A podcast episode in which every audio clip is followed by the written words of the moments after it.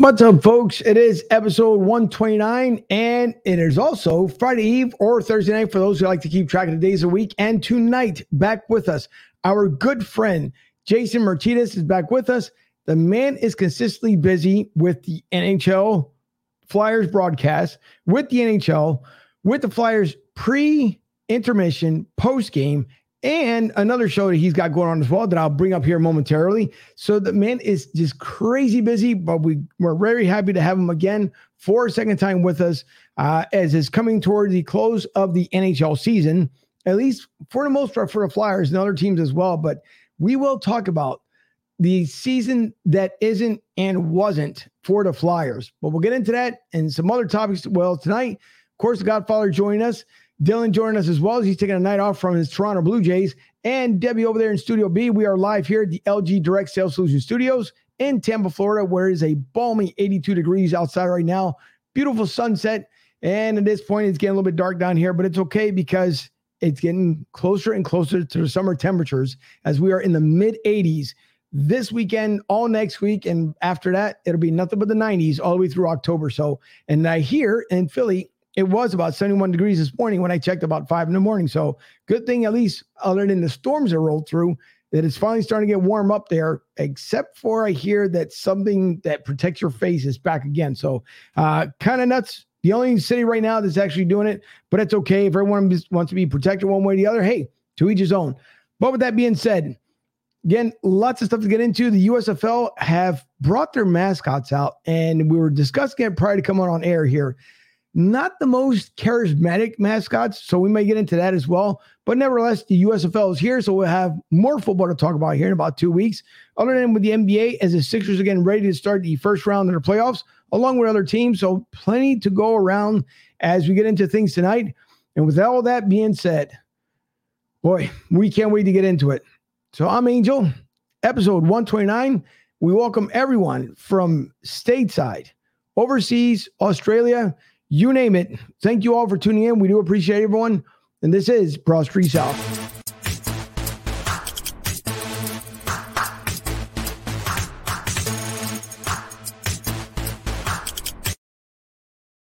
And I already see him dancing in the background. It is the one, the only, the Godfather.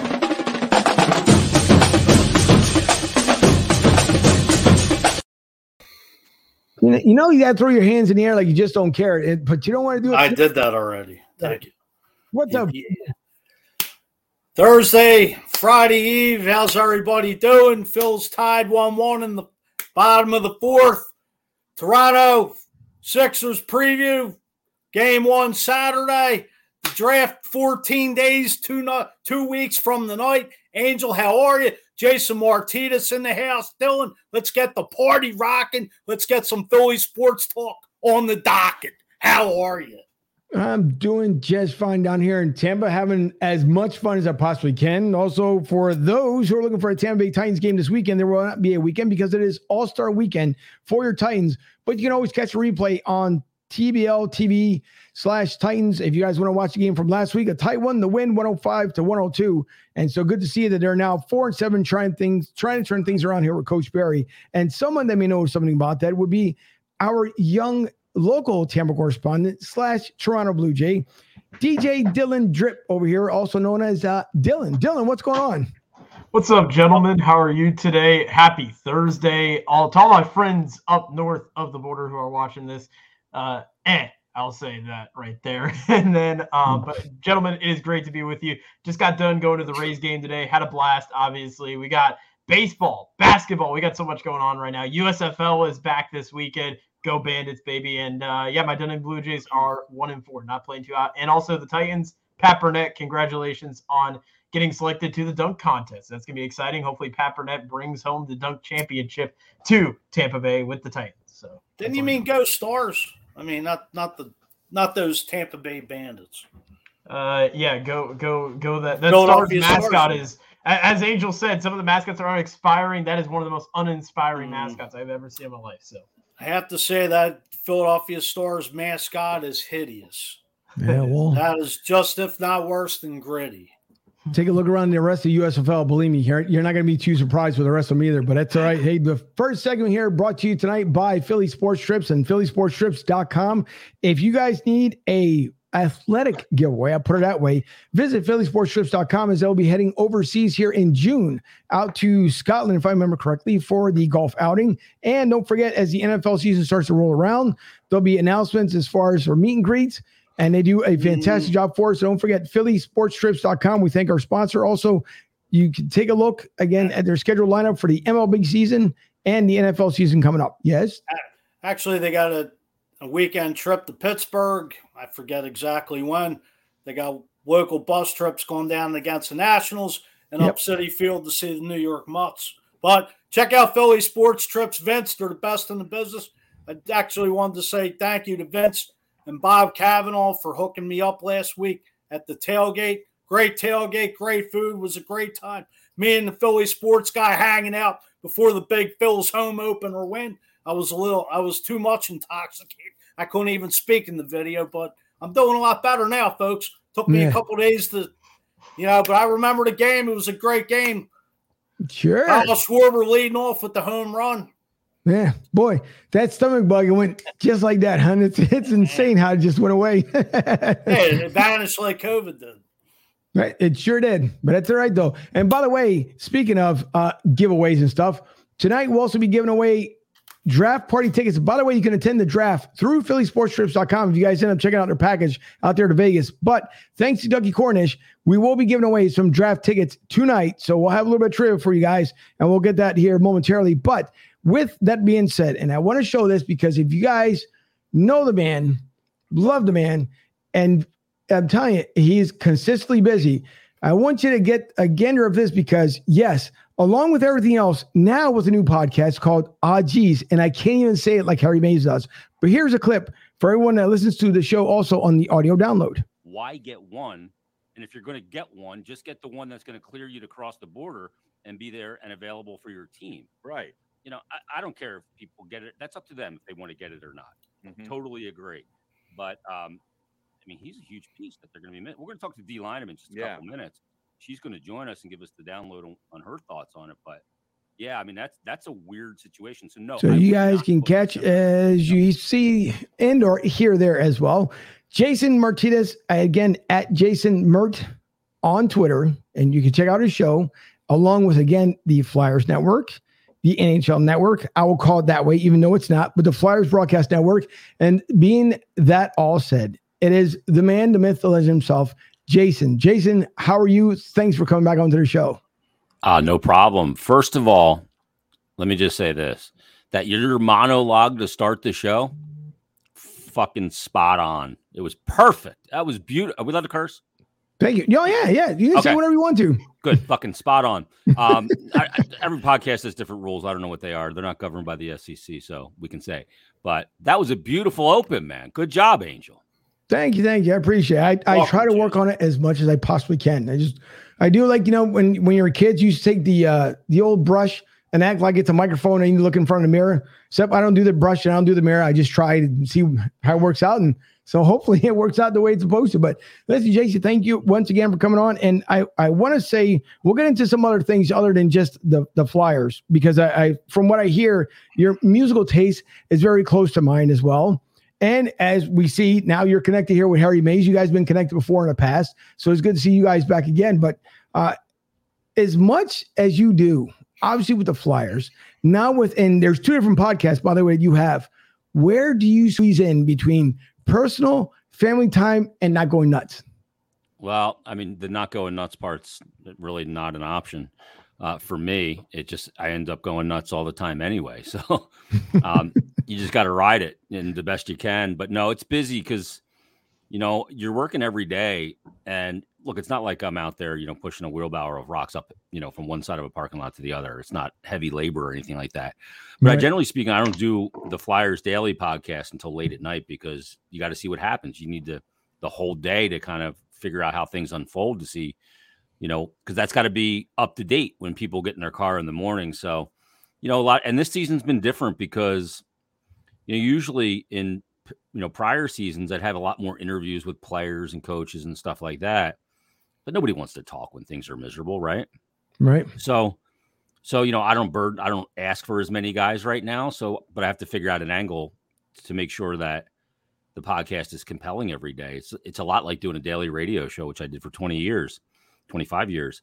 So in that regard, it's a different kind of like muscle memory and, you know, way of planning and doing stuff. But because if you do one bad podcast, are different. If you do one bad podcast, the people just click unsubscribe and they're done, you know? Yeah. So you got to find a way. You can't be, for me, doing a daily, I can't come on and yell and scream every day. If you do a once a week podcast and, you know, things go to shit, you can do that. But if you do it every day, nobody wants to wake up, get in their car and hear me yell all the time. So I have to try and remove emotion from it a lot too, which isn't easy, but, you know, it is busy between doing the Flyers Daily one. I haven't had a day off since the day training camp began in September. And then doing, you know, Stick to Hockey Live a couple days a week. The live show I do, and then that's podcast as well. And then, you know, we launched Odd G's in, I think, December with Harry and I. And like, that's that podcast is just fun. We don't really have a plan. We just kind of pull up a chair and shoot the shit for an hour and record it and live stream it. You know, that's about it. So, so it's not that complicated, but life can be hectic, and coaching and all that stuff as well. It's pretty busy.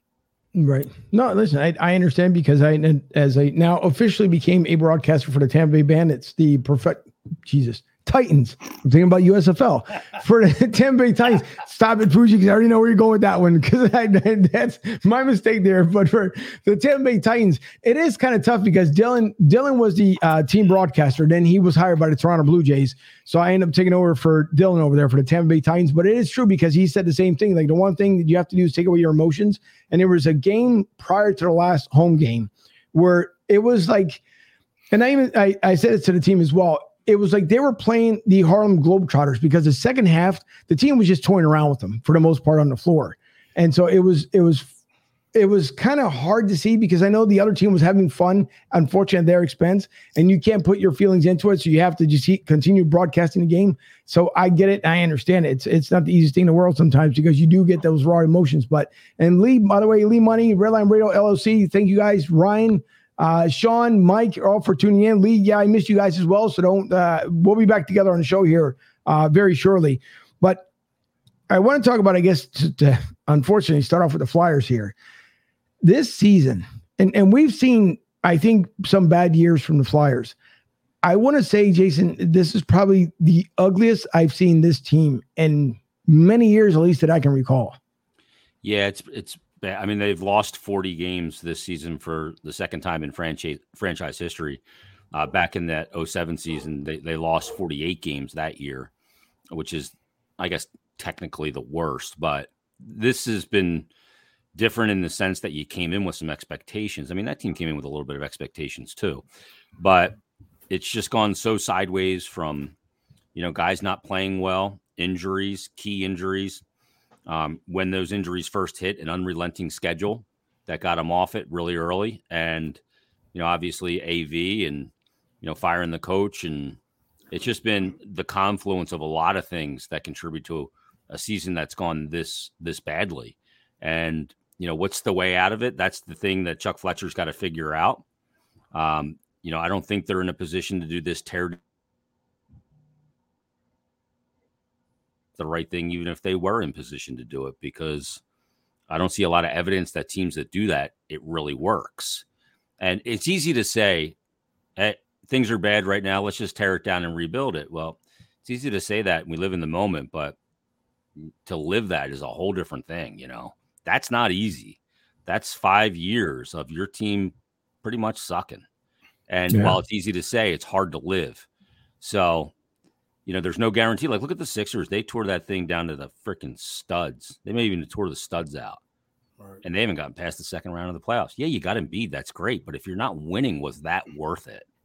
And, you know, I don't know that they get out of the second round this year. Look at teams like Toronto.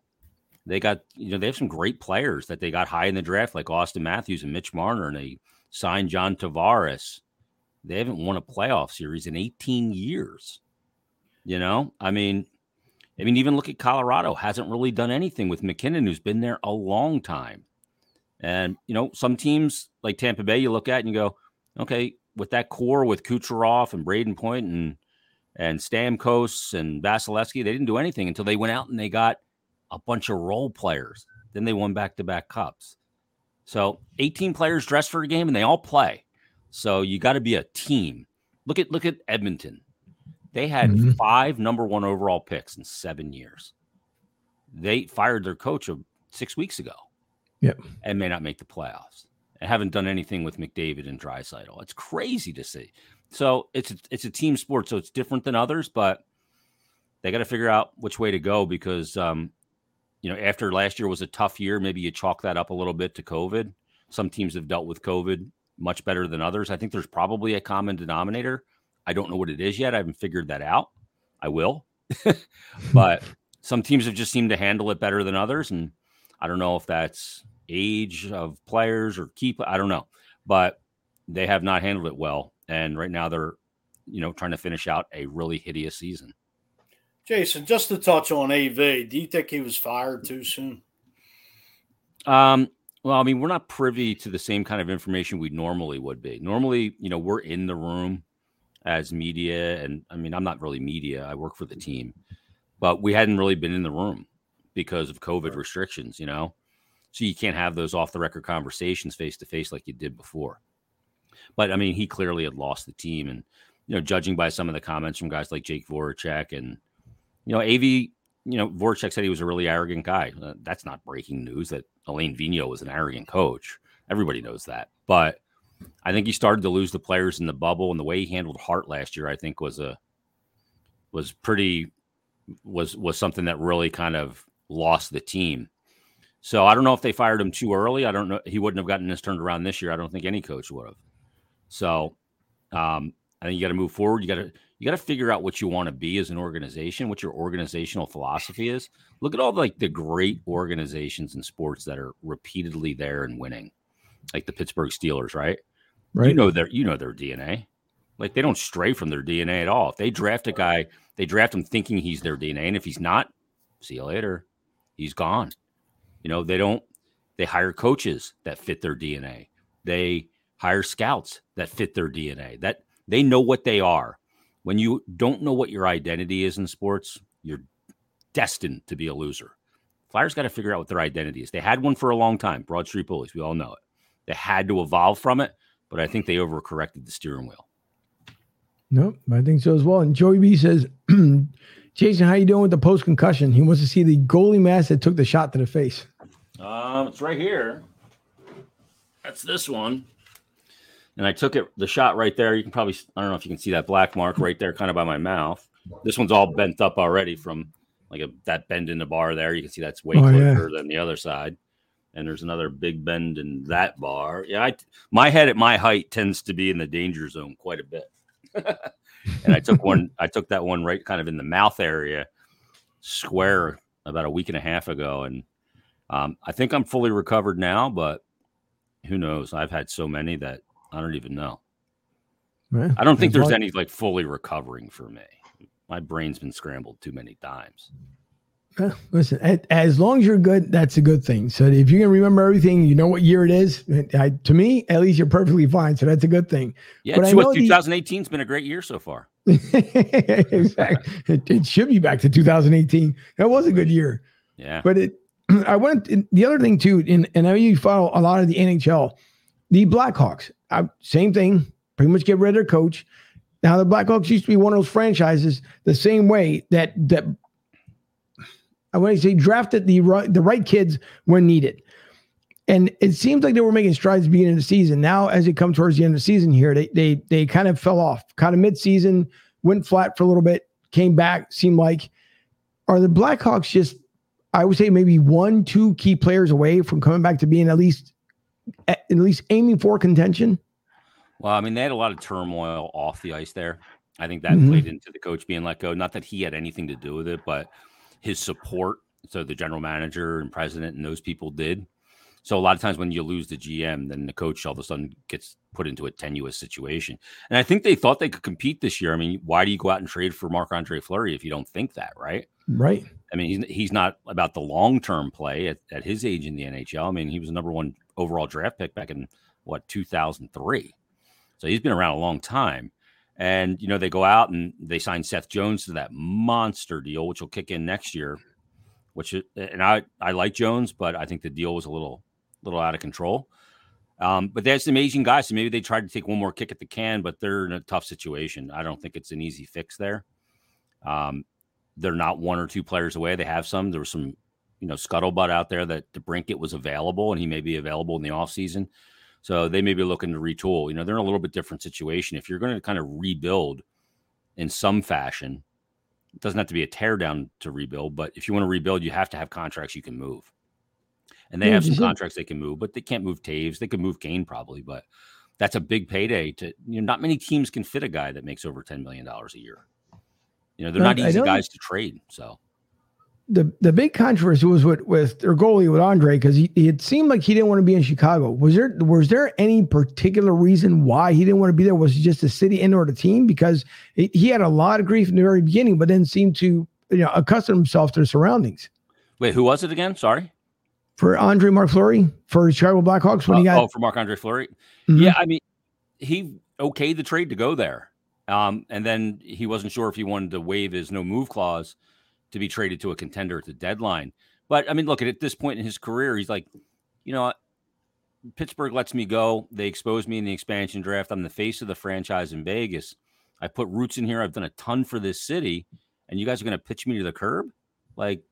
You know, Vegas has got a little bit of a reputation of being pretty cutthroat really early. And, you know, guys go there and they commit.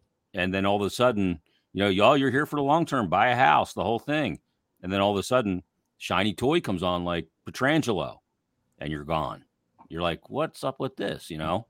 And look, I understand they're trying to win, but don't think that players don't know that. Don't know that you can go there and don't get too comfortable. Rent, don't buy. No, that's true. Joey B, before I turn back over here to Fuji, but Joey B says, any thoughts if an organization like the Flyers would take a run at, I think it's Dreisaitl, but I'll, if I mispronounce the name, I apologize, or McDavid from Edmonton when their contracts are up? Well, I mean, if they get to the open market, there's going to be a lot of teams lining up to talk to those guys, but they're going to be, you know, insanely expensive on the free agent market. They're already insanely expensive. McDavid, I think, could end up out of there because I don't know. I just don't see how the team is constructed that they can win. And I don't know that the general manager, Ken Holland, has the, you know, the right tactics to fix it for them to win. And eventually, no matter how much you get paid, eventually you'll want to win. So, I mean, I think Dreisaitl would be the guy that would stay there. And I don't think both of them. Would the Flyers be interested? Sure. But you have to be in cap position to be able to do that. And if he was coming up, you would start to see teams jockeying for to have the right amount of cap space to be in that conversation to be able to pitch him. Hey, Jason, let me ask you a quick question. I'm obviously, being from Tampa Bay, being a Lightning fan, we know that the Lightning have been able to kind of build this, you know, hockey culture here in the Tampa Bay area. And even now the Panthers are kind of building up a culture. But then you look like a team like the Coyotes who are now moving out of their arena. They've had arena issues. Now they're going to be moving into like a college arena, which only seats about 5,000 fans. You know, for a city like Tampa and Florida who have kind of embraced hockey over these last couple of years, and especially Tampa, it feels like the last maybe decade, they've really embraced the hockey culture down here in Tampa. Why hasn't the Coyotes really worked? What's gone wrong with the Coyotes, and how can they kind of salvage this franchise in order to maybe make it successful in Phoenix, in that area? Well, it's real simple. The answer to that question is win. You know, the Coyotes haven't won. You know, they've been one mess after another, one bad arena deal, moving from here to there, no consistency for their fan base. One year you're playing in Scottsdale, then you're moving all over. Now they're this situation with the arena. Frankly, it's embarrassing for the league, in my opinion, that they're going to go play. That's a 5,000 seat arena, but outfitted and, you know, trimmed out for NHL regulations, it's going to be about 4,000 fans. And how the heck can you have revenue sharing when you have one team in the league that has a capacity of 4,000 fans? It's unbelievable to me. But it's real simple. The reason why hockey succeeded in Florida, in Tampa, is they won a cup in 2004. You know, you had a great core of players with Vinny LeCavalier and Marty St. Louis, Nikolai Hobby Bulin. You had some great players there that built the foundation of that fan base. And then you couple that with being in the mix every year since they drafted Stammer. And then you add Kucherov. And, you know, I think markets like Tampa Bay do have an advantage to the Florida market because there is no income tax. So that's a big thing. So you can pay players less and they still bring home more. And then the other part of it, like Florida didn't have a good hockey culture. They do now because they're really good. 2 years ago, I mean, that barn was as empty as, I mean, I was like a cavern. There's nobody there. Yeah. You know, so winning cures all. It just does. And Tampa is such a mess. I think that frankly, I think the league should buy the team back from their ownership and put it up for auction to move it somewhere proper. Jason, as far as I don't want to spend too much time on the Flyers, but if you're Chuck Fletcher, where do you start? Where do you begin? Well, the first thing I got to do is I got to figure out what my identity of the franchise is, because I can't hire a new coach. I can't figure out the direction I want to go until I know the identity of what I want the franchise to be. Do I want to be a big, heavy team? Do I want to be a mean team? Do I want to be a highly skilled, fast-paced team? You got to figure all those things out, because there's a different coach for every one of those teams. Am I going to be a young team, or am I going to be a veteran team that's trying to push all in now? Because there's a different coach for those teams. So you got to figure that part out first and foremost. And then, you know, he mentioned the term, and I keep repeating it because he mentioned it, high-end talent. They need high-end talent. They traded Giroux. They do need high-end talent. But needing high-end talent and being able to acquire high-end talent is a whole different ballgame. One way to do it is to draft at the top of the draft, draft well, develop, and that takes time. But, you know, you can't microwave development. This isn't like a noodles and noodles, cup of noodles thing you stick in the microwave for 60 seconds and it's ready to eat. You know, it takes time. You got to do it properly. And, you know, you might be able to get involved in free agency, but when you get involved in free agency, that's more expensive. On the open market, players get more there. So you're bound to overpay in a cap world that is going up so marginally right now because of the effects of COVID. So there's he's got to figure that out. He's got to find a way to get a high-end talent piece. And in this draft coming up in 2022 or the 23 draft, you got to hope to get a little lucky with maybe the lottery balls and have a player there. It's, you know, in sports, it's not so much that you stink sometimes that determines your future. It's when you stink. Like, think about that, right? Like the teams like Pittsburgh, they had Mario Lemieux and the whole thing, and then they sucked. And then they got the number one overall pick and they got Sidney Crosby. Well, they actually had three. Exactly. I mean, they had a couple really high picks. They Marc-Andre Fleury, they took in 2003, number one overall, and then they took Crosby. And you got, but like other teams have had number one overall picks when they stunk, and they got guys like Nail Yakupov or Eric Johnson. And you're probably going, who? Exactly. You know, it's not, so it's not when you, it's not that you stink, it's when you stink. And you get lucky with the lottery balls. Flyers got lucky. They moved up from 13-2 in the 2017 draft. Problem was that the top two guys in that draft, consensus, one of them was Nolan Patrick, who the Flyers ended up with. And you can draw back like the ripple effects of the Nolan Patrick draft to so many of the moves that they're and the boat that they're in right now. They would have drafted Cale Makar. They weren't going to draft him. He was a junior B player back then, and he wasn't thought of that high. But had they drafted him, it'd be a whole different story, but it's not. Joey wants to know if you're going to the NHL draft in Montreal. I doubt it. I guess I could. I don't know. I gotta wait till the season's over just to figure out what's coming up for the off season. But I guess there's a chance I could be there, pending where they draft as well. If they draft number one overall, I think the team would be more willing to send me. Sure, Dylan. I don't know if you had another hockey question before we flip things over to the NBA side. No hockey question. All right. So now, obviously, the Sixers, as mentioned here, that they're coming in now as the playoffs are getting ready to roll off. We know that one player, because of his vaccination status, won't be eligible to play when he make the trip to Toronto.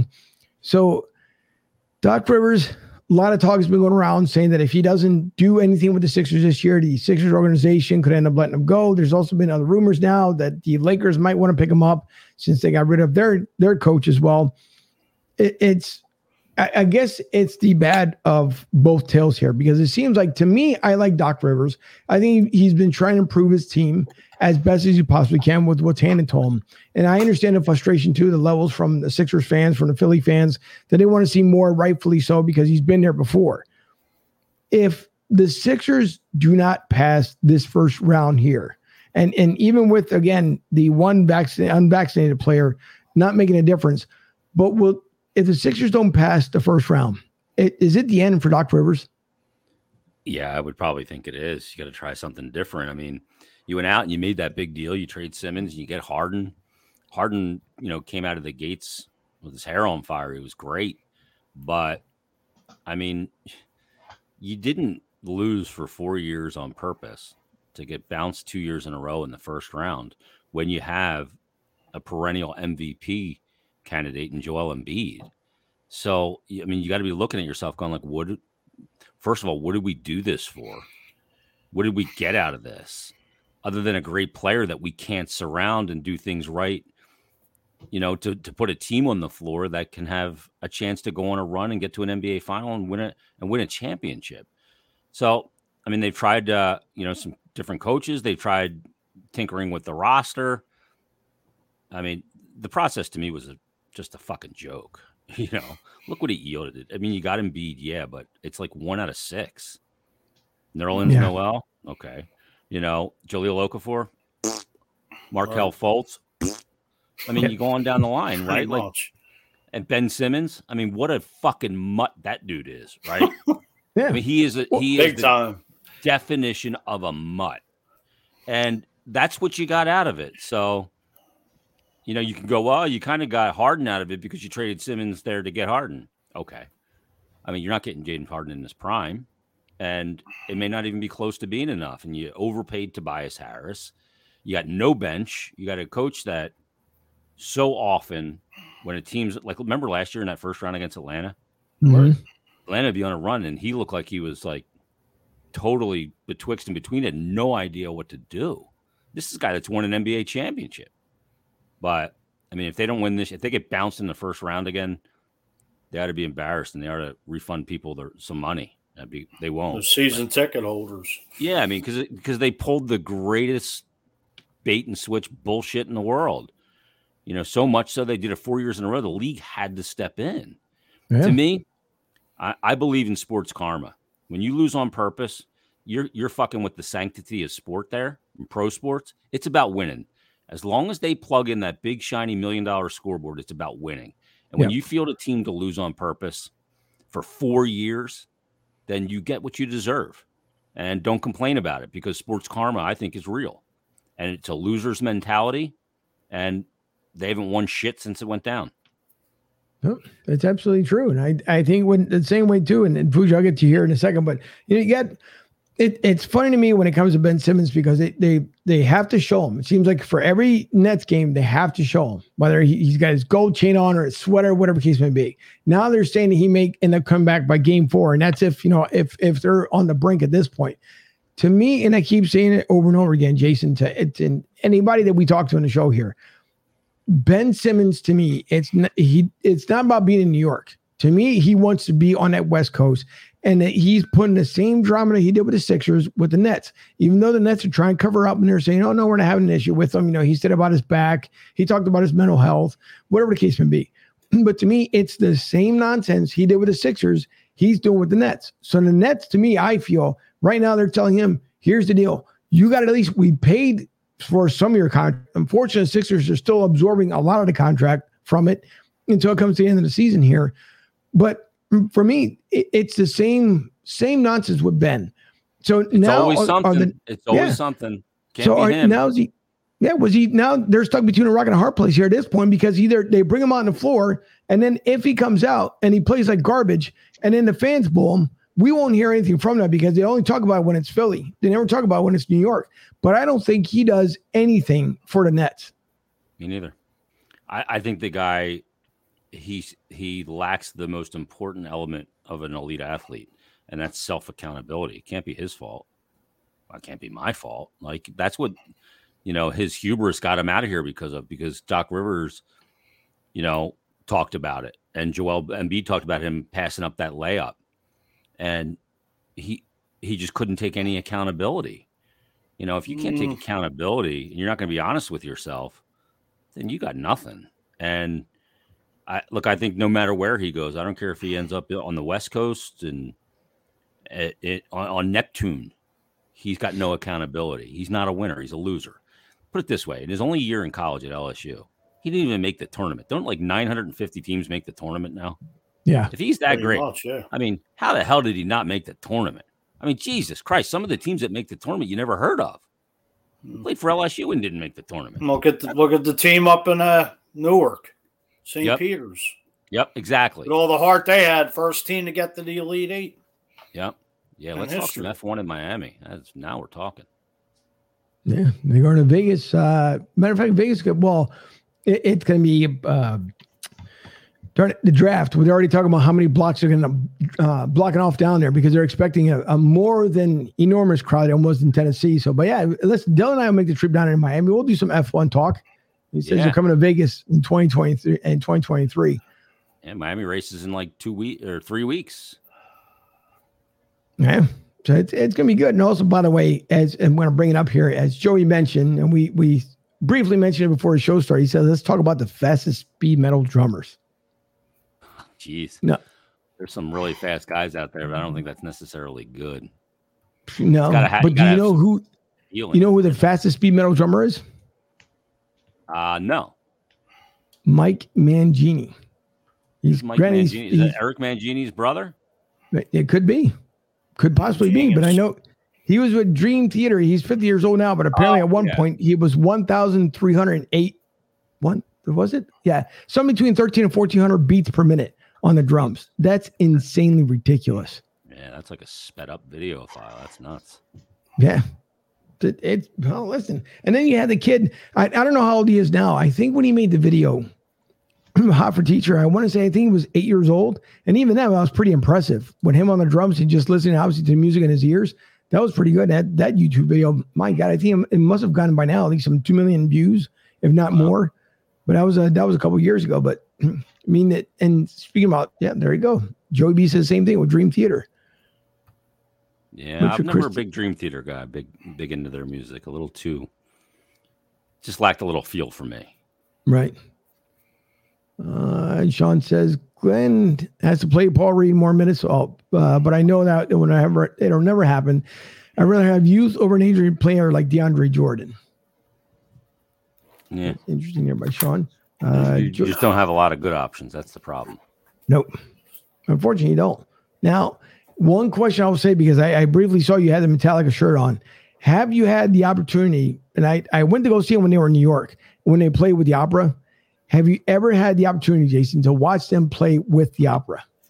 No, they played with Michael Kamen and the Symphony Orchestra. No, I never saw that show. Yeah. I've seen just about every other one. Funny, I just reached over and grabbed these pictures. So, there's me and Lars and Cousin Ed. I just found these the other day. And then here's myself and Kirk Hammett. There you go. No, I never saw him with the Symphony, but I've seen him as far back as, I think it was 85 when Cliff Burton was still alive on the Master Tour when they were opening up for Ozzy. Mm-hmm. And I saw him about 70 times since. I went to see him in New York, and I would tell you, it was electrifying because I wasn't what I was expecting, I guess, was completely different. And I'm used to with the way Metallica plays. So it was a complete different thing for me. But when you can hear it live, I mean, the band themselves, they're awesome, but when you had the symphony to it and how in sync they were, it was insane. It was the most beautiful sound I've ever heard in my life. And you couldn't combine two better things in one exact night, but it was, I wish they could do it again. I don't know if they could ever get the chance to, but it would be great to hear that all over again. That was probably the best trip I've taken to New York, and also the worst trip in the same night, because I had to come back to work and go to work at 4:30 in the morning. So I was beat tired after a concert, hanging out for a little bit. And then, the hour and 15-minute drive back down to friggin' Philly just to be half asleep at work. But it was well worth it. Yeah. I mean, they're a great band. They're a great band live too. They just put on such a great show. I mean, they're just so good. I mean, there's so much of their music, I mean, like when I grab one of those guitars behind me, that's the first thing I play. You know, I'll just whatever riff I'm kind of feeling that day, just plug it in, and it lets out of a lot of aggression, and it's always good. It's cathartic. It's good. Sean says, what Metallica album is the most underrated album? He says, I got to go with Kill 'Em All. Is Kill 'Em All underrated, though? That's what you got to figure out. I don't know that it is. It's not the best album. Master's the best album, but at least that's what most people think. My favorite album is actually, so I'll go most underrated, and Justice for All. That's my favorite by far. Fuji doesn't say much, Jason, but him and Howie, they get together usually on Friday nights, and they rip it down there at Lincoln Financial Field. He doesn't brag about it. Believe me, he doesn't brag about it, but it's okay because him and Howie, they've become so close down. I'm not surprised that Fuji's not up there in the front office with Harry Rosen. But Fuji, why don't you tell him like the best song you played on guitar? For me? No, I'm talking about Fuji. I said he can tell you which the best song he plays on guitar. What song's up? The Sanford and Son one that you like to play. Exactly. I don't know how to play that one. Jay, what's your take of 2 weeks from the night with the NFL draft and how we on the clock? I don't know. I've gone through so many years trying to predict what he'll do and been wrong so many times. It's like you have no idea what he's going to do. That trade where they move all the picks and everything, you're kind of like, well, that's interesting. It looks like such a slam dunk deal in the Eagles' favor that it makes you go, well, what am I missing here? You know, because it's never really that lopsided. So I don't know. I don't know what he's got planned, but they got some holes they got to fill. I don't believe in the quarterback that they have, but I guess this is not the year to fix that problem.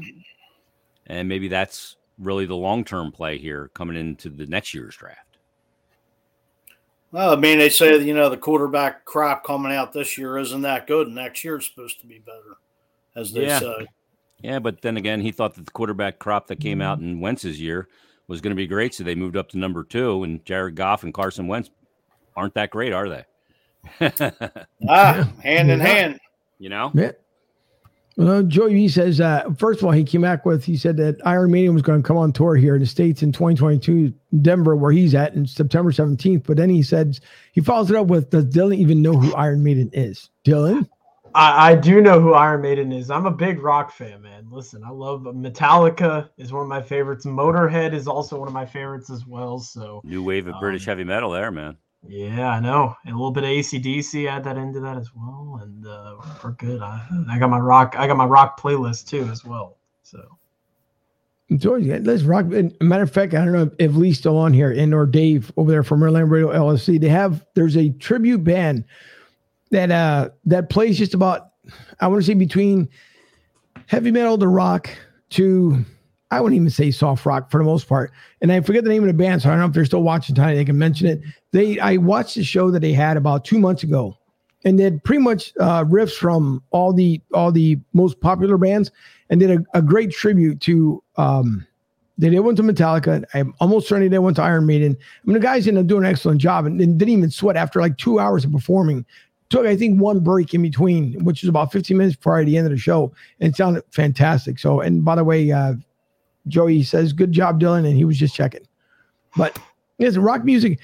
I know, like everybody has a different type of music that they get into, they get pumped up, they get jammed up. To me, I think it depending on the situation, especially if you're tired, any heavy metal song that you can put on the radio. I mean, it first of all, it definitely speeds you up, at least in my book.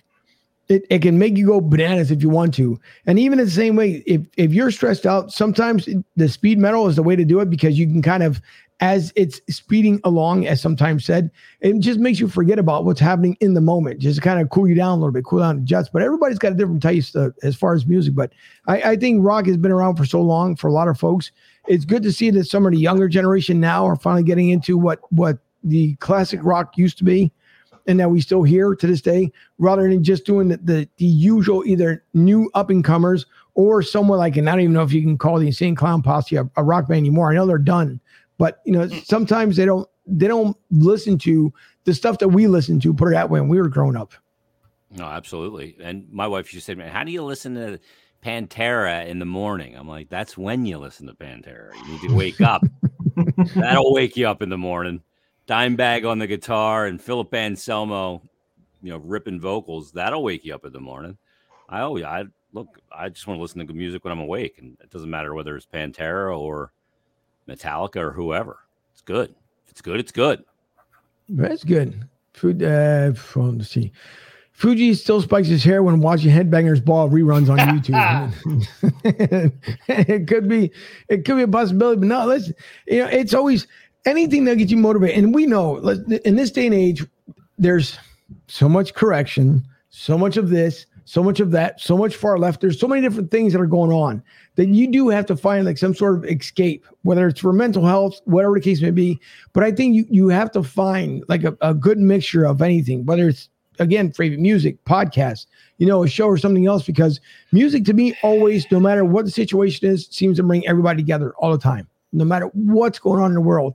That seems to be the big thing, especially if there's been a big, depending on a tragedy, I will say that much, but if it's a big life event that happens, it just seems like music always brings things together and brings it around full circle. And I think that's probably the best medicine that there still is out there until today.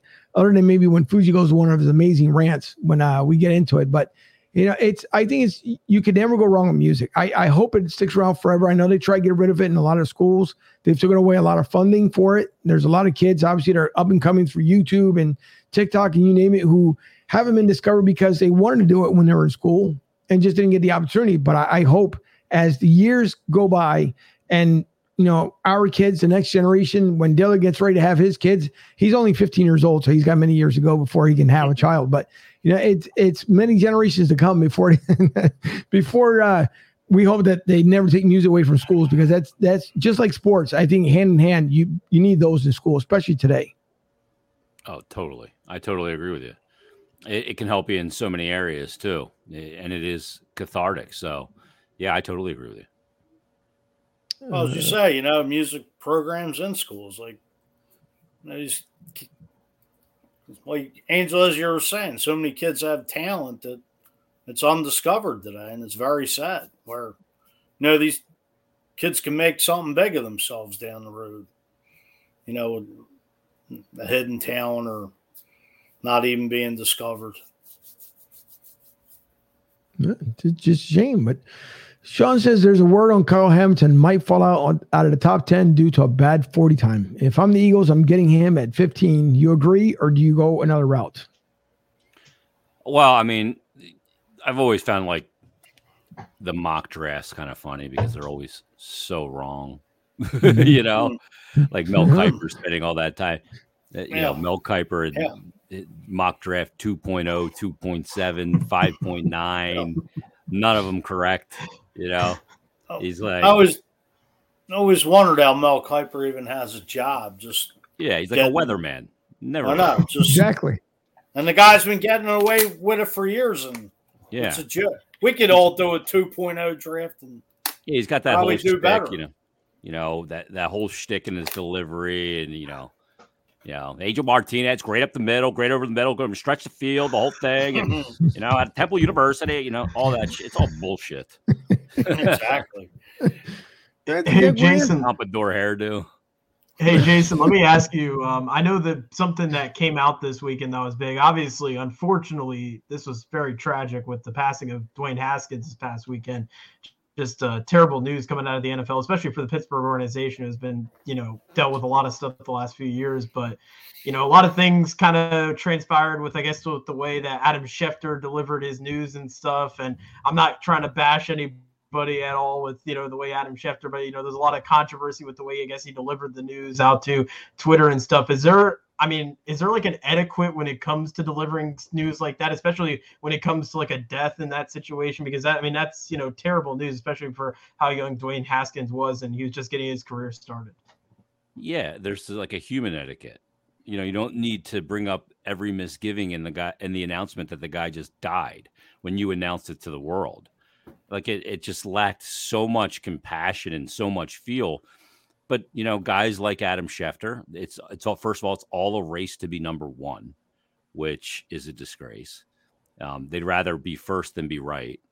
or be, you know, totally locked down on all the things. And like all those guys like Schefter and Rappaport, they've all sold their soul to the devil. Like it's such bullshit. You know, I broke a huge story back in, I think 2017, I want to say. I broke the story that Carson Wentz fractured his back. And earlier that day, Shefty tweeted out, probably sourced from Howie Roseman, that recent scan showed there was no issues. You know, he's got nothing wrong. About an hour and a half later after that tweet came out, I broke the story that, no, not true. He actually has a fracture in his back. And that not only that, but they didn't tell him about it. And that he'd been dealing with this for some time. And I had really good sourced information on it. So I went with it. And I reported it. And then about 2 hours after I made that report, Shefty puts out another tweet, again, prompted by Howie Roseman, who lets him be first all the time, that a recent scan showed a fraction. Well, I was like, well, wait a minute. 3 hours ago, you said there was no fracture. And now you're saying a recent scan. And it's just, it's so obvious these guys are not journalists. They're just carrying the water for NFL GMs so they can be first and make millions of dollars. Which, look, if you want to make a living that way, that's fine. But when that happened, and people were saying, oh, see, Shefty said, and they called your report bullshit. And I'm like, you know how my report's not, you know my report's not bullshit? Here's how you know. I never retracted my report. Never. I never was suspended, fired, or asked to address the authenticity of my report. If I make a report like that on a major radio station in Philadelphia, and it went all over the country, and if it's wrong, and if I had bullshit information, there's a retraction or there's a consequence to bad reporting. It's slander. And Howie threatened me with slander, but I told him the evidence that I had and the information that I had that I reported and some stuff that I didn't even report. And I've never retracted anything about that report. That's how you know it's true. Sometimes you don't find out the validity of a report in the time that you want it as a reporter, but in due time, it always comes out. Like when Joe Sanalaquito had the reports about Carson Wentz and everybody wanted to vilify Joe. Then we come to find out all that shit's true. All right. You know, people didn't want to believe it. They didn't want to believe that Carson Wentz had a broken back and they didn't tell him. But I was telling him, I had no, you know, why would I get something like that? It's real simple why I would get a report like that. I don't report on the Eagles. Somebody came to me because they knew if they gave it to somebody that covered the Eagles daily, then it would have been a lot easier to figure out who leaked the information. Right. So the people who came to me, they go, okay, you got a big voice. We want this out there because we think it's bullshit. And I vetted it through all the proper journalistic ethics and all that stuff. I mean, I was working on it for days. I mean, I had video evidence of stuff that lent to the report. So, but, you know, that's what Shefty does. That's what they do, you know. They're all about being first and cashing that big paycheck. Good on them for doing it. Jason, as you touch on Carson Wentz and, you know, Ben Simmons with no heart, and to me, you know, they both hightailed out of Philly. What was your take of the whole Alec Baum being caught on video the other night saying how he hated Philly? And, you know, then again, he owned up to it. As I take my hat off to him, you know, him getting a standing ovation. What's your take of the whole thing between the three? I didn't really give a shit because haven't we all said the same thing about this town too? At times, pretty. You know, like I've walked out of a few stadiums saying I fucking hate this city. You know what I mean? Right. You're competitive. You want to win. Frustration. I'm not even playing in the game, and I was saying that walking out of the vet so many times. You know what I mean? Right. Like I mean, we've all gone through it here. Been like, why the hell do I live here? You know what I mean? This goddamn traffic on 76 or 95. Like, what am I doing? So, no, it was emotion. And he's human. So I had no problem with it. People making a big deal about it. Like, no, he's just – and I like the fact that he owned up to it and didn't deny it. That's fine. But it is what it is. These guys are human. They're competitors, you know. Well, how many times have we got frustrated with any of these teams and say we hate them? Right back next night, next week. Yep, I'm done. I swear this time I'm done. You're not going to hurt me anymore. Right. When's the next time? You know, I could sit here every week on this show and trash the Eagles and still someday I'm right back there like a sucker. But yeah, hey, jersey on the whole thing, foam finger. Exactly, exactly. Yeah, it's true. Hey, and it's right. It's Tony Bruno's coming down this way, and it's the same way too. I as much born and raised in the city, absolutely love Philadelphia. Will always be home to me.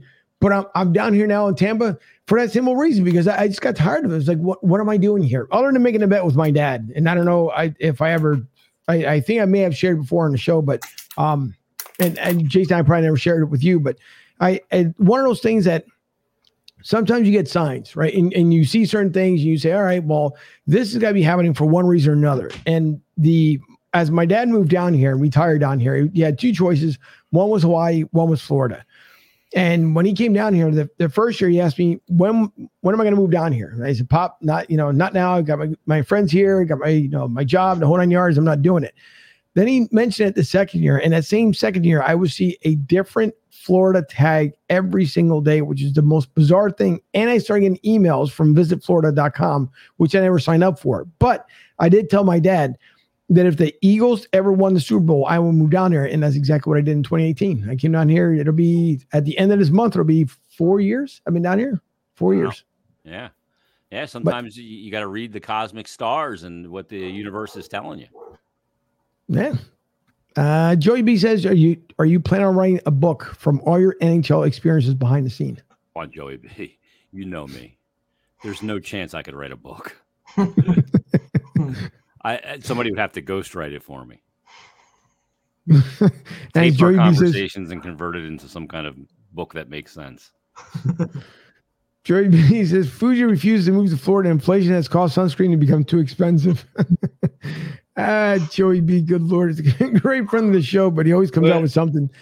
But no, I'm the same way too. Alec Boehm, he's going to stay out of frustration. He knew at one point he may not even made the trip with the Phillies, because when they were down here in Clearwater, they were saying how they wanted to leave him in the farm system for a little bit just to get his mind straight.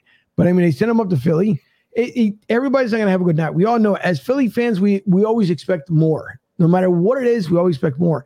And yeah, when we had Leslie Goodell on not too long ago, she had mentioned sometimes too that obviously we're too impactful on the fans, or on the players, and that sometimes we have to watch what we end up doing because they're human as well. Just like you said, I mean, they're everybody's human, so it's tough.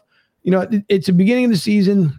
I don't know what the Philly faithful expect. I mean, you're not making a 15-0 run in MLB. I mean, it's far and few in between where half of these guys start out 5-0 for the season, but it's a marathon. We all know it. We'll see in September what this team looks like. We'll see at the All-Star break what his team looks like. So I don't worry about that stuff either. But again, we had USFL's coming around the corner. These goofy mascots. I don't know if you've had any opportunity to see any of these mascots, Jason. They are absolutely ridiculous, which I also don't understand. Why do we have to have mascots with the USFL? It just makes no sense to me. Look, when Gritty came out, I got blamed for that because I get blamed for everything that's seemingly negative when it comes to the Flyers. I didn't even know that at that time that 29 of the 31 teams at the time had mascots in the NHL. I didn't know. I'm like, really? I had no clue. And, a lot of times you have the Flyers created the mascot because they wanted to depend on the alumni a lot less. Guys like, the old Broad Street Bullies that they were trotting around everywhere they went. Right. So they created the mascot for kids and stuff. It took off obviously to more than that, but to be honest with you, I don't even pay attention to the mascots. Angel, do I need to bring up the Philadelphia mascot for those Philly fans out there? No, absolutely not. I got you. It looks like a blob. It makes sense. That's the leading name actually for the poll. So blob is the leading name. So again, well, if you can see what Joey B wrote down here at the bottom. He probably doesn't want me to say Azerbaijan as myself, though. I got to do it as one of the shitty imitations. Probably the cuz would be good for an F1 race in Azerbaijan. I can see Anthony. What, in Azerbaijan this weekend, Bo? Don't they call that Baku? Because it's absolutely great. I mean, it's great to see the obviously Fanatics still around. Obviously, the guys all at the other side of the street as well for 94 WIP, but one thing before we start wrapping things up here, and you mentioned, just like when you mentioned with Adam Schefter and everything else, it just seems like, and you're absolutely right, when a journalist is excited to house, no one wants to do the job anymore. Everybody gets paid to whatever is put in front of them. That's what they read. That's what they go by.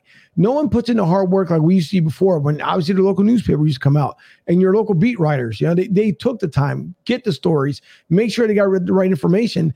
Now, and I'll take, for example, when Tom Brady supposedly, you know, had retired and it didn't happen in the whole 9 yards. And then ESPN still ran with it all weekend long. Well, he thought about it. Well, maybe he's thinking about it. Well, maybe we don't want to be wrong. And then finally, when Tom Brady decided to do it, which I didn't believe by any means he was done, because he's not going out on a losing note. I just find it funny that these guys, they don't do the homework anymore. All they do is they read off the teleprompter, and just like you said, they get paid, you know, millions for it. What happened, Jason? I mean, where's the disconnect? Why no one does the work anymore? Everybody just wants to get paid.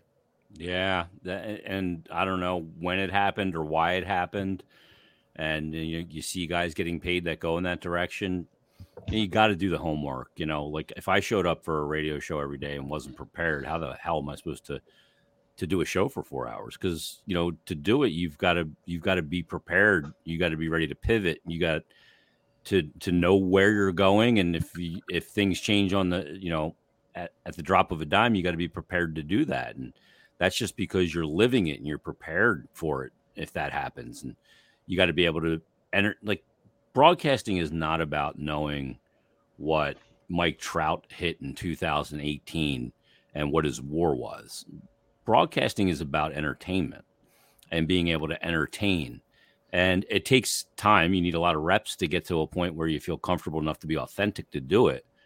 But, you know, I don't know. So many of these people, they think that it's about that. And you see too many people succeeding with a lack of preparation. And that's even more discouraging. It's true. It's a shame. But listen, Jason, thank you for taking the time, for coming back on with us again.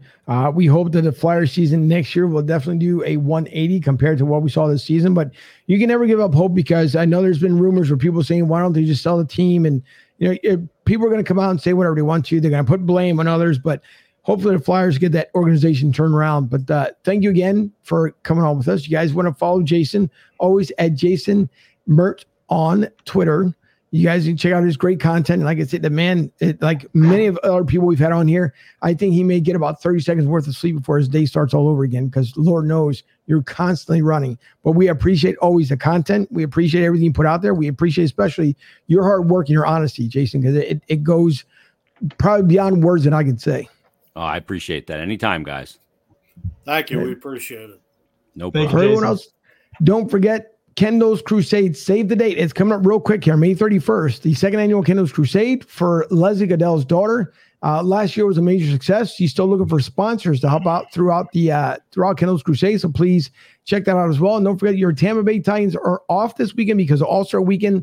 They'll be back again, so check out the schedule. Go to TampaBayTitans.com for the latest schedule. Also, even though Fighting Freddy, this has passed on March 26th, you can still donate and help for the fundraise for the Burns family. So Fighting Freddy, Fuji, I know that our friends up there at Edge of Philly Sports, but exactly where could they reach out to make sure if they want to make a donation? I believe you can reach out to edgeofphillysports.com. Al Zafiri, Tom Kelly, and those guys, I believe they're still taking donations. I was actually at that fundraiser for a couple hours. I mean, the prizes were phenomenal, you know, great turnout. I believe it was close to a sellout. You know, it was just a great time. You know, people coming together just for little Freddie, making donations. And, it was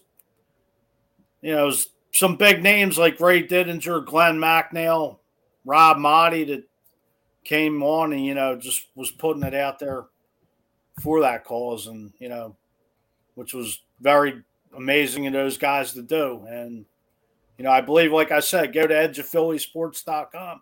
I believe you can make a donation. You know what Ray Diddy said about it? Absolutely, Glenn.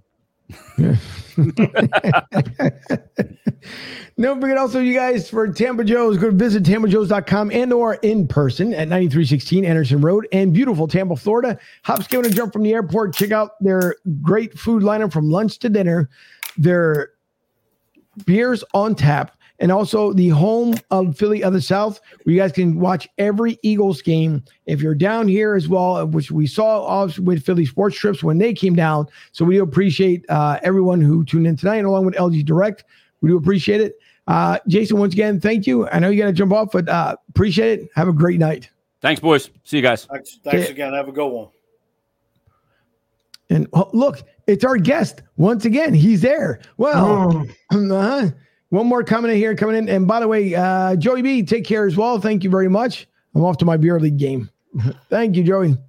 Have a great night. And we're supposed to give away some tickets tonight. So a quick question for those who are still viewing and listening in before we sign off here. By the way, also thank you to, again, phillysportstrips.com, bigstarsports.com. Take a look at the content. You guys can go to our website. As you can see there on the bottom, just under our guest and in his name, broadstreetsouth.com. That's broadstsouth.com for those who are listening on the download side of the house. But I guess for the trivia question to give away 4 draft tickets tonight for those who are still watching, what is Keith Byers? No, do I want to go with Keith Byers? Let's go with Seth Joyner. Seth Joyner's number on his jersey. You guys got about, I don't know, I would say about 10 seconds or so here. No one answers it. Then we'll save the tickets for next Tuesday. Jay Daniels, by the way, will be with us on Tuesday. What's that? Am I eligible? Just kidding. Yeah. Nope. But Sean chimed in real quick here with 59. You got him. Yeah, exactly. So Sean. Bingo. Sean, reach out to me on Messenger. I will send you 4 tickets to the draft. And thanks to, again, Ducky Cornish for making that happen. Thank you, Ducky. We do appreciate it. We will give away some more again next Tuesday before the draft. And by the way, we will not have a draft show on the 28th. So make sure you tune in next Tuesday. We'll have Jay Daniels. And then the following Thursday on the 21st, we will have Seth Joyner on. Me too. I was gonna chime in on it, but you beat me to the punch. So yeah, number 59, All-Pro Seth Joyner will be Super Bowl champion. Seth Joyner will be joining us at 8:00 next Thursday. Should be a very interesting show. Seth putting it right out there, not pulling any punches on my boy Howie or Jeff or the rest of that Eagles front office, putting them all in check. Fuji, was he on that 03 team? Say again? Was he on that team that the Bucks played? No, he never played for the Bucks. No, I'm saying, was he on the team that the Eagles played against the Bucks in 03 when we beat them? No, he was retired by then. Oh, dang. I was about to say, you could ask him what it was played like for the Eagles, the Cardinals, the Broncos, and the Packers. And he got a ring either with the Packers or the Broncos. Can't remember. One of the two. Hi, Lori. Thanks for tuning in. Doing pretty good. Man, Lori, it's been a while, but thanks for tuning in. And for everyone else, thanks for tuning in as well. Support. Yes, indeed. Eagles Mania is definitely the place to be. Ducky says, I have 9 more tickets. All right. Ducky, don't forget. Well, we got 4 we gave away tonight, so we're going to give a boatload more here before the draft. So I do appreciate Ducky for hooking us up with those tickets.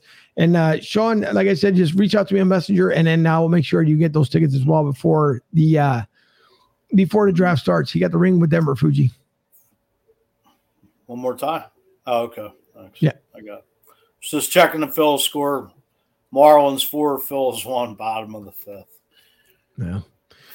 It's funny how it's the Mets and the Marlins. For some reason, that's the Phillies crutch. I don't understand why, but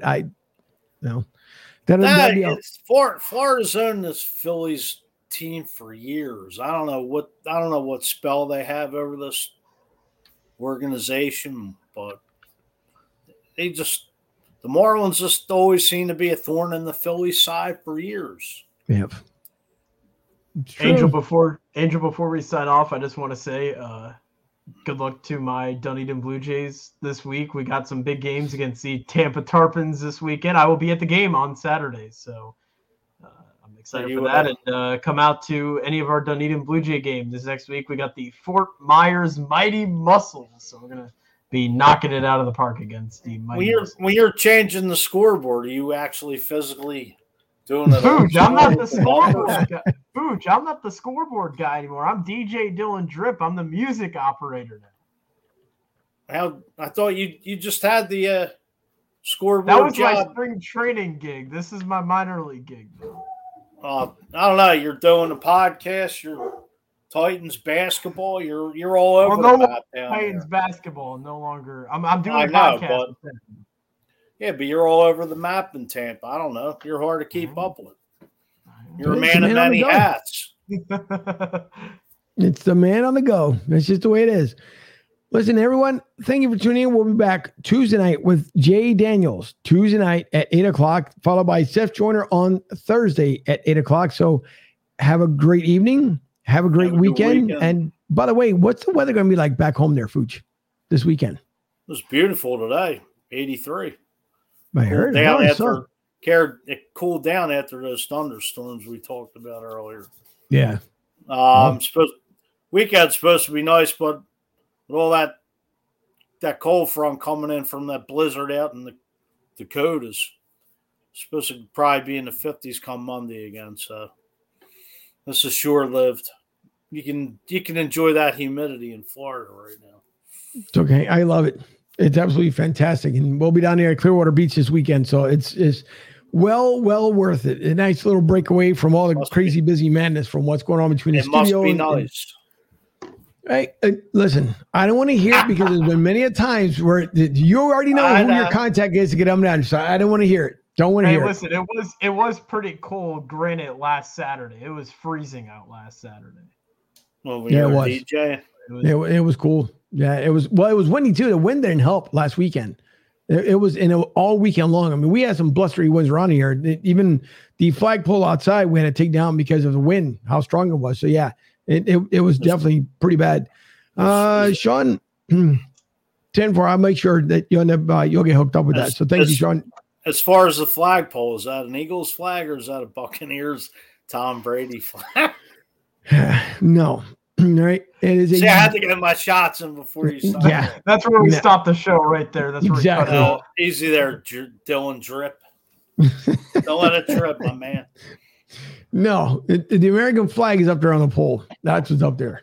No, I thought you had Brady 12 in the Buccaneer colors. No, flying high. There's no one here at anywhere around here that even has that around here. So no. You know what? Never know. I could find out exactly where you live. Pay them off. Take that American flag down, and you'll come out the next day with that Brady 12 hanging, and that'll get evidence of pictures on you. Yeah. And then I'll find out exactly. There's only one person that would have to do that. So that would be you. So, yeah. Thanks, but no thanks. It's all right. Don't worry, I'll get you. I'll get you back from that picture of me and Brady. The day the Eagles won the Super Bowl, and I was a few in. That's all right. Listen, keep them filled up there on Facebook. I'll make sure I'll keep grabbing them and throw some more instants up there. But anyways, for Dylan Spalding, also known as now DJ Dylan Drip, by the way, is better than DJ Kitty out there for the Tampa Bay Rays, which I think is the worst mascot name possible. For Debbie over in Studio B, by the way, my lovely girlfriend is having a birthday tomorrow, which is tax day. So happy birthday to my lady for tomorrow. Happy birthday, Debbie. And for the Godfather, thank you, sir. Once again, on the appearance, we got one more comment coming in before we sign off. And Dougie says you just saw it. So, yep. Well, next Tuesday. So save the question, Dougie, for next Tuesday. Well, with what I send you as a text, just save it and just wait. For everyone else, thank you. Enjoy your weekend. We will see everyone come next week, Tuesday night. Thank you again for everyone downloading the show. And by the way, 352 downloads the other night. A complete record. That was for Leslie Goodell's appearance. We do appreciate we have climbed over 4,000, 4,300, matter of fact, downloads, the most in 1 month, over 1,000 downloads. And we can't thank you guys enough for listening to the show, whether it's on iHeart, Spotify, Google Podcasts, Pandora. It's available anywhere you get your media. It is available. So we do appreciate it. So with that being said, once again, everyone have a great weekend. Have a safe one. And we will see you all next week. Go Birds, go Phillies, go Sixers.